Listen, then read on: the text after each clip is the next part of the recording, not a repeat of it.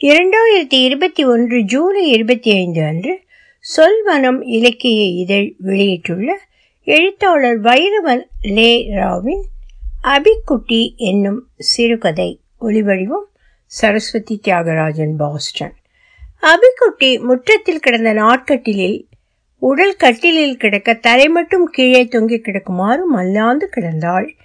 அவளின் பாவாடை சட்டையில் சட்டை உடல் வளைந்து ரப்பர் போல கிடந்ததால் முன்னே இழுத்து கொண்டு நிற்க அதன் இடையே தெரியும் அங்கத்தை சட்டையின் நுனியை வலது கையால் இழுத்து மறைக்க முயற்சித்தாள். அவள் அணிந்திருந்த பூ போட்ட மாம்பழ நிற பாவாடை சட்டை இந்திராவுடையது. ஏற்கனவே அவளால் அணியப்பட்டு பல வருடங்கள் கழிந்தே அபிக்கு கொடுக்கப்பட்டிருந்தது. பெரும்பாலும் அபியின் ஆடைகள் இந்திரா உடுத்தி அழுத்த பழைய ஆடைகளைத்தான் குப்பாச்சி வீட்டின் அடைக்கு தத்தி தத்தி நடந்து வந்தாள். குறுகிய உடலில் சுத்தி துணியை கட்டி ஒரு அமலா பொம்மையைப் போல தெரிந்தாள். வயதான அமலா பொம்மை. கன்னங்கள் ஒட்டி பற்கள் துருத்தி கொண்டு நின்றாலும் குறையொன்றும் இல்லாத வெளுத்த பற்கள். நறுக்கு நறுக்குன்னு சுத்து முறுக்க திங்கத பாரட்டி. பக்கத்து வீட்டு கிழவிகள் முறுக்கை பாக்கு உருளில் இடித்து திங்கும் போது இவள் மட்டும் வாயால் அரைத்து தின்பாள். இப்போது உலையில் போட்ட அரிசியில் நாளை வாயால் மெல்லபடியே வெளியே வந்தாள். இந்த மாதத்தின் முதல் மழை தூர ஆரம்பிக்க சிறிய துளிகள் பூமியை எட்டிய சமயம் எட்டி குட்டி உள்ளப்போ முத மழை காய்ச்சல் வரும். மனுஷராச்சா காய்ச்சல் வந்தா? ஆச்சி வள்ளியம்மா டாக்டர்கிட்ட கூட்டிட்டு போனா குண்டில ஊசி போடும். பிள்ளைக்கு வலிக்கும்லா. அப்புறம் உரண்டையும் போக முடியாது. வீட்டுக்குள்ள போட்டி தங்கும். குப்பாச்சி அவளை எழுப்பி மடியில் அமர வைத்து வீட்டுக்குள் ஓடினாள். அவளின் இடுப்பு அபியை தூக்கி தூக்கி ஒரு பக்கம் வளைந்தே இருந்தது. மழையும் அவர்களை துரத்த சில துளிகள் அவர்களின் தலையில் விழ மங்களாவிற்கு சென்றான். பழசாயிருந்தாலும் இன்னும் பலமாய் நிற்கும் ஒத்தை மர கட்டிலில் அவளை அமர்த்த அங்கேயே கிடந்த துவர்த்தால் அபினியின் தலையை துவட்டினாள். ஒட்டு நறுக்கப்பட்ட முடி துவர்த்த இலகுவாயிருந்தது. அபியின் மோபாயில் அதற்கு எச்சில் விழுந்திருக்க அதையும் துடைத்து குப்பாச்சி தன் தலையில் கைகளால் இரண்டு பெரட்டு பெரட்டி டிவி போடவா மக்கா? பார்த்துட்டீரு. ஓரமாய் மேஜையில் இருந்த தொலைக்காட்சி பெட்டியை போட்டாள். ஓடியது என்னவோ? அபிக்கு அதில் ஆர்வமில்லை. பல நிறங்களில் விரியும் காட்சிகளும் மனித உருவங்களும் அவளுக்கு ஒன்றுதானே? பக்கத்தில் கிடந்த சிறிய அழுக்கான வெள்ளை துணியை வாயில் வைத்து சப்ப ஆரம்பித்தாள்.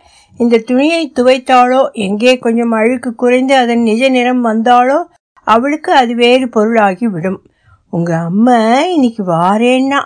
இன்னும் வர காணோம் அவளுக்கும் சேர்த்துல உள்ள போட்டிருக்கேன் இந்திராவும் வாரேன்னு சொன்னா அவளுக்கு பிடிக்கும்னு சாலையும் கிழங்கும் வாங்கி வச்சிருக்கேன். நாளும் தெரியல கிழமையும் தெரியல. புறவாசலிலிருந்து மீன் நறுக்கி கொண்டிருந்தால் மழுங்கிய அருவாமனையில் மீன் தலை பெரும்பாடு பட்டது நல்லவேளை செத்த மீன் விரலால் இடுக்கி தலையை பீத்து அவளின் செய்கைகளை வெறித்தவாறே நின்ற கருத்த பூனைக்கு எரிந்தாள். இவர்களுக்கு இதை விட்டால் தினமும் துணைதான் யார்? வெளியே மழைத்தூரல் நின்றது. அபி சிறு பிள்ளையைப் போல கைதட்டி சிரிக்கும் ஓசை கேட்டு குப்பாச்சி மீன் சட்டியை அலுமினிய சருவத்தால் மூடி நான் வர வரைக்கும் அழுக்குணியாட்டம் இருக்கணும். பூனையிடம் பேசியபடியே வெட்டி வைத்திருந்த மரச்சீனி கிழங்கில் சிறிய துண்டை கையில் எடுத்துக்கொண்டு மங்களாவிற்கு வந்தாள். டிவியில் ரஜினி பாட்டு ஓடிக்கொண்டிருந்தது. அதானே ரசினி பாட்டு பாக்கியோ? பாரு மக்கா தாத்தாக்கும் ரசினி தான் இஷ்டம். கையில பச்சைலாம் குத்தி இருக்கும் ஆச்சிக்கு காலில் தண்ணியில் நின்னா அதாக்கும் இழுத்து பிடிக்கி இந்தா இதை தின்னு. கையில் இருந்த கிழங்கை அபியிடம் நீட்டினாள். அதை வாங்கி கொண்டவள் ஆச்சி மாமு மாமு தாத்தா. திக்கி திக்கி கேட்டாள். கள்ள குட்டி மாங்காய் வாங்கினத கண்டுட்டு மீன் குழம்புக்கு வேணும்ல சின்ன மாங்காய் ஆச்சி வெட்டும்போது ஒரு துண்டு தாரேன். உலை கொதிக்கும் நான் அடுப்பு குறைச்சி வச்சுட்டு வாரேன். குப்பாச்சி அடுக்கடைக்கு செல்ல போகவும் பாதி மென்று கொண்ட கிழங்கு வாயோடு ஆச்சி தண்ணி தண்ணி தாகம் தா. அபி மீண்டும் அடுத்த வேலையை ஆச்சிக்கு கொடுத்தாள். தத்தி தத்தி நடந்தவள் முதலில் சிறிய லோட்டாவை செம்பு பானையில் முக்கி முக்கால் வாசி நிரம்ப எடுத்துக்கொண்டு அபியிடம் சென்றாள். அதற்குள் வீட்டிற்குள் யாரோ நுழையும் ஓசை கேட்க அபியின் சிரிப்பு சத்தம் கேட்டது. இந்திரா வந்தால் மட்டுமே ஒலிக்கும் பிரத்யேக சிரிப்பு. என்ன? ஆச்சியும் பேத்தியும் ரசமாயிருக்கு போல? குப்பாச்சியின் மகள் ராணியின் குரல் கேட்டது. இந்திரா வழக்கமாயில்லாமல் அன்று சேலியில் வந்தாள். வந்தவள் அபியின் பக்கத்தில் அமர்ந்தாள். இந்திரா இன்னா தின்னு கயங்கு நல்லா இருக்கும். இந்திரா அவள் கொடுத்ததை வாங்கி பாதியை பீத்து வாயில் போட்டு மெல்லவும் நல்லா இருக்கா கயங்கு அபி ஒளி நிறைந்த கண்கள் விரிய கேட்டாள். இந்திரா அபியின் தோள்களை அணைத்து தன் மடியில் சாய்த்து கொண்டே ஆச்சி அக்காக்கு முடி வெட்டாதன்னு சொன்னேன்ல. பார் மெலிஞ்ச மாதிரி இருக்கு. ஈரும் பேரும் வருமே மக்கா. பழைய மாதிரி கண்ணும் தெரியல. உண்ட கண்ணு ஆஸ்பத்திரிக்கு கூட்டிட்டு போன்னு எப்ப இருந்தே சொல்லுங்க. அதான் நம்ம முத்துப வீட்டுக்கு கூப்பிட்டு ஒட்ட வெட் வெட்டி விட்டுட்டேன். ராணியும் அபிக்குட்டி அபிக்குட்டி அம்மை உனக்கு அல்வா வாங்கிட்டு வந்திருக்கேன். அப்புறம் தின்னு சரியா? அம்மா மீன் நறுக்கிட்டியா? நீங்க இரு நான் அடுக்கிற வேலையை பார்க்க சேலையை இழுப்பில் தூக்கி சொறி உள்ளே போனாள். அபி இந்திராவையே ஆசையாய் பார்த்து கொண்டிருந்தாள். ஆச்சி எனக்குள்ள பழைய சூடிதார் கவரில் இருக்கு. முன்னாடியே ரெண்டு கொடுத்தேம்ல இனியும் பாவாடை சட்டை போடாத. இதில் நாலு வச்சிருக்கேன். இதை போடு. பாவாடை சட்டை போட்டு உடதுக்கே குறுக்கு வலிக்கு. சுடிதார்லாம் இவளுக்கு போட்டு விட முடியாது. பழச கொடுக்கறதுக்கு புது பாவாடை சட்டை வாங்கிட்டு வரலாம்ல. அவளுக்கு என்ன தெரியும்? பாவம் பிள்ளை. நீ போட்ட பழசையே இன்னைக்கும் கொடுக்கியே. இந்திரா எதுவும் பேசாமல் இருந்தால் அவள் உடுத்தி கொண்டிருக்கும் சேலை போன தீபாவளிக்கு எடுத்தது. அன்றைக்கு அபிக்கு அவள் மூன்று வருடம் முன்பு உடுத்திய அரக்க நிற பாவாடை சட்டை கொடுத்திருந்தாள். இந்திரா இப்போ புதுசா வந்திருக்கே. அந்த பஞ்சு துணி என்னவோ பேர் வருமே. அதை வாங்கித்தான்னு என்னெல்லாம் இருந்து கேட்கேன் தூரம் வந்தா இன்னும் துணியை வச்சு அங்க புண்ணு வருகு. பாவம் பிள்ளை கஷ்டப்படு. இந்திரா அதற்கு மௌனத்தையே பதிலாக அளித்தாள். குப்பாச்சி நாப்கின் இன்றைக்கு வாங்கி கேட்கவில்லை. மாதம் நான்கு ஆகிறது. ரத்தம் பட்ட துணிக்காக வீட்டில் இருக்கும் வேஷ்டியை எத்தனை நாள் தான் கிழிப்பாள். பாவம் இந்திராவிற்கு நேரம் இல்லை போல சிரித்து முடிக்காத அபிக்குட்டி அவளின் மடியில் தலை சாய்த்து படுத்தாள். அப்படியே புரண்டாள். கிழங்கு சாப்பிட்ட வாய் சேலையில் பட அம்மா இங்க பாருமா சாரியில எச்சி ஆக்கிட்டா. எட்டி அபி தள்ளி போட்டி புது ட்ரெஸ்ல எச்சி ஆக்கிட்டு. குப்பாச்சிக்கு சரண்டு தலையில் சூடு ஏறியது. அதை வெளிக்காட்டி கொள்ளாமல் விருக்கின்ற அபியை தூக்கி தரையில் கால் நீட்டி அமர்ந்து மடியில் படுக்க வைத்தாள். அப்படியே தலையை தடவி கொடுத்தாள். இந்திரா இதையெல்லாம் கவனிக்க நேரமில்லாமல் புடவையில் பட்ட கிழங்கை துடைத்தாள். ஆச்சி இந்திராட்ட போனோம் அபி சிரித்த முகத்தை தொலைத்து அழும் முகத்தை சூடிக்கொண்டாள் பிள்ளை மாங்காய் கேட்டிலா? ஆச்சி தாரே எட்டினானி மாங்காய் வெட்டின துண்டு ஒன்று கொடு பிள்ளைக்கு. அபியை திசை திருப்பினாள். ஆனால் அவளின் கண்கள் இந்திராவையே நோக்கி கொண்டிருந்தது. ஒளி நிறைந்த கண்கள்.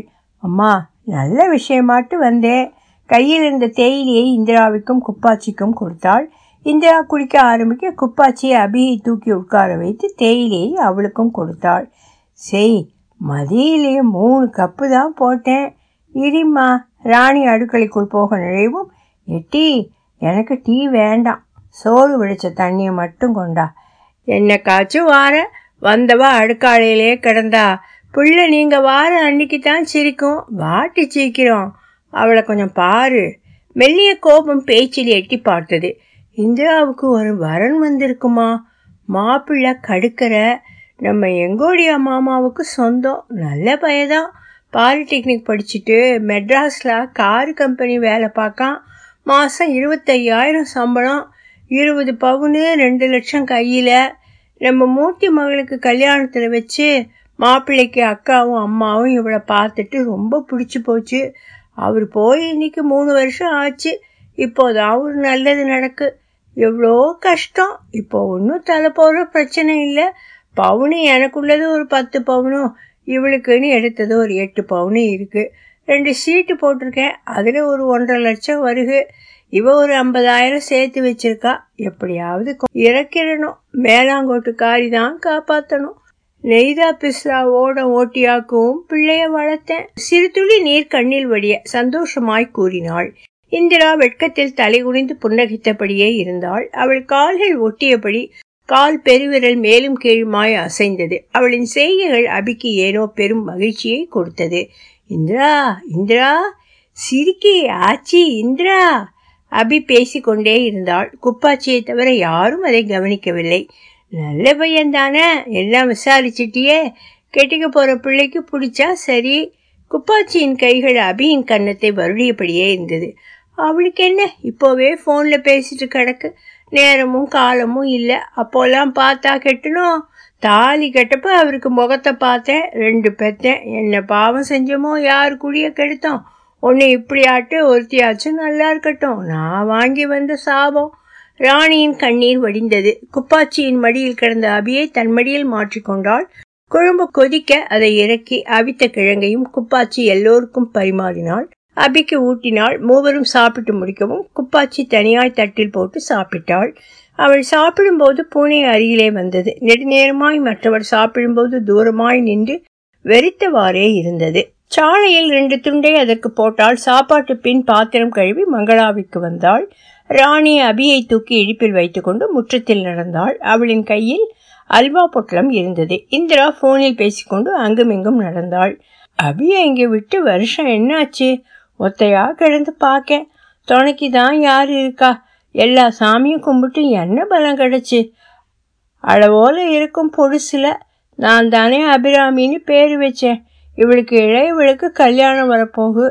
இவளுக்கு ஒன்றுக்கு கூட ஒழுங்காக போக தெரியாது. ஒருத்தியாச்சும் நல்லா இருக்கட்டும். ராணிக்கு கதை எப்போதான் முடியுமோ ஒத்த கட்டையா பிள்ளைய கட்டி கொடுக்க போறா.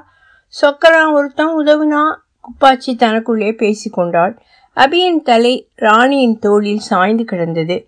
அம்மா உள்ள ரூம்ல துணியை விரிச்சு ஃபேனை போடு. உறங்கிட்டா. ராணி உள்ளே வந்தாள். அவளை படுக்க வைத்ததும் அபியை தவிர எல்லோரும் முற்றத்தில் அமர்ந்தனர். வர சித்திரையில் தொடக்கத்துல சின்னதா பேசி முடிச்சிட்டு வைகாசியில கல்யாணம் வச்சிருந்தோம். மாப்பிள்ளைக்கு அம்மா அப்பாலாம் கடுக்கரையில இருக்கா. ஒரு அக்கா அவ மாப்பிள்ளை முனிசிபாலிட்டியில வேலை பார்க்கான். அவளும் ஏதோ வேலை பார்க்கா போல. பிள்ளைகளை அவள் அம்மா வீட்டில் நிற்கும். இந்திராவுக்கும் மெட்ராஸில் ஒரு வேலை பார்க்கணும்னு மாப்பிள்ளை சொல்லிட்டாரு. பின்ன ஒரு சம்பளத்தில் மெட்ராஸில் என்ன கழிக்க முடியும்?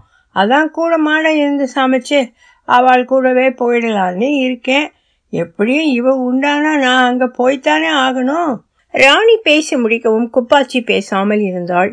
ஏனோ அபியின் நினைவு வர ராணி சுப்பையா அண்ணாச்சிக்கு மவ உண்டா இருந்தாள்ல அவன் மூணு மாசம் ஸ்கேன் எடுக்க போகும்போது பிள்ளைக்கு வளர்ச்சி இல்லைன்னு அபாசன் பண்ணிட்டு அப்போல்லாம் இது இருந்துச்சுன்னா எனக்கு இந்த நிலைமை உண்டா? பேசி முடிக்கும் முன்பே குப்பாச்சி கத்தினாள். என்னடி பேசுக? பிள்ளைய கருவில குழுவியா? கொலகார பாவி. இவளை நீதான் பெத்தியா? நீ ஆட்டி பார்க்க நல்லா பார்க்க யாருக்கும் அவளை பார்ப்பேன் யார் துணையும் வேண்டாம்.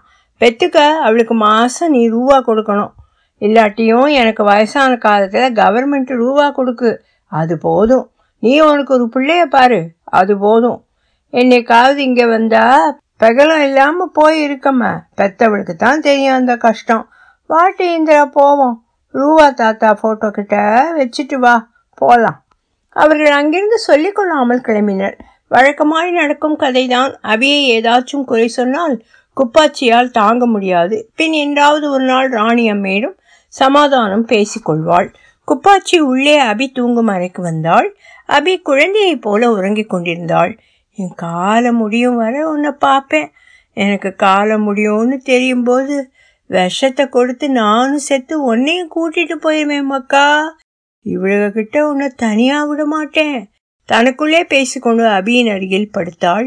அபியின் கால்கள் தன்னிச்சையாய் குப்பாச்சியின் மேல் பட அதை அவள் தடவி கொடுத்தாள். ஒலி வடிவம் சரஸ்வதி தியாகராஜன் பாஸ்டன்.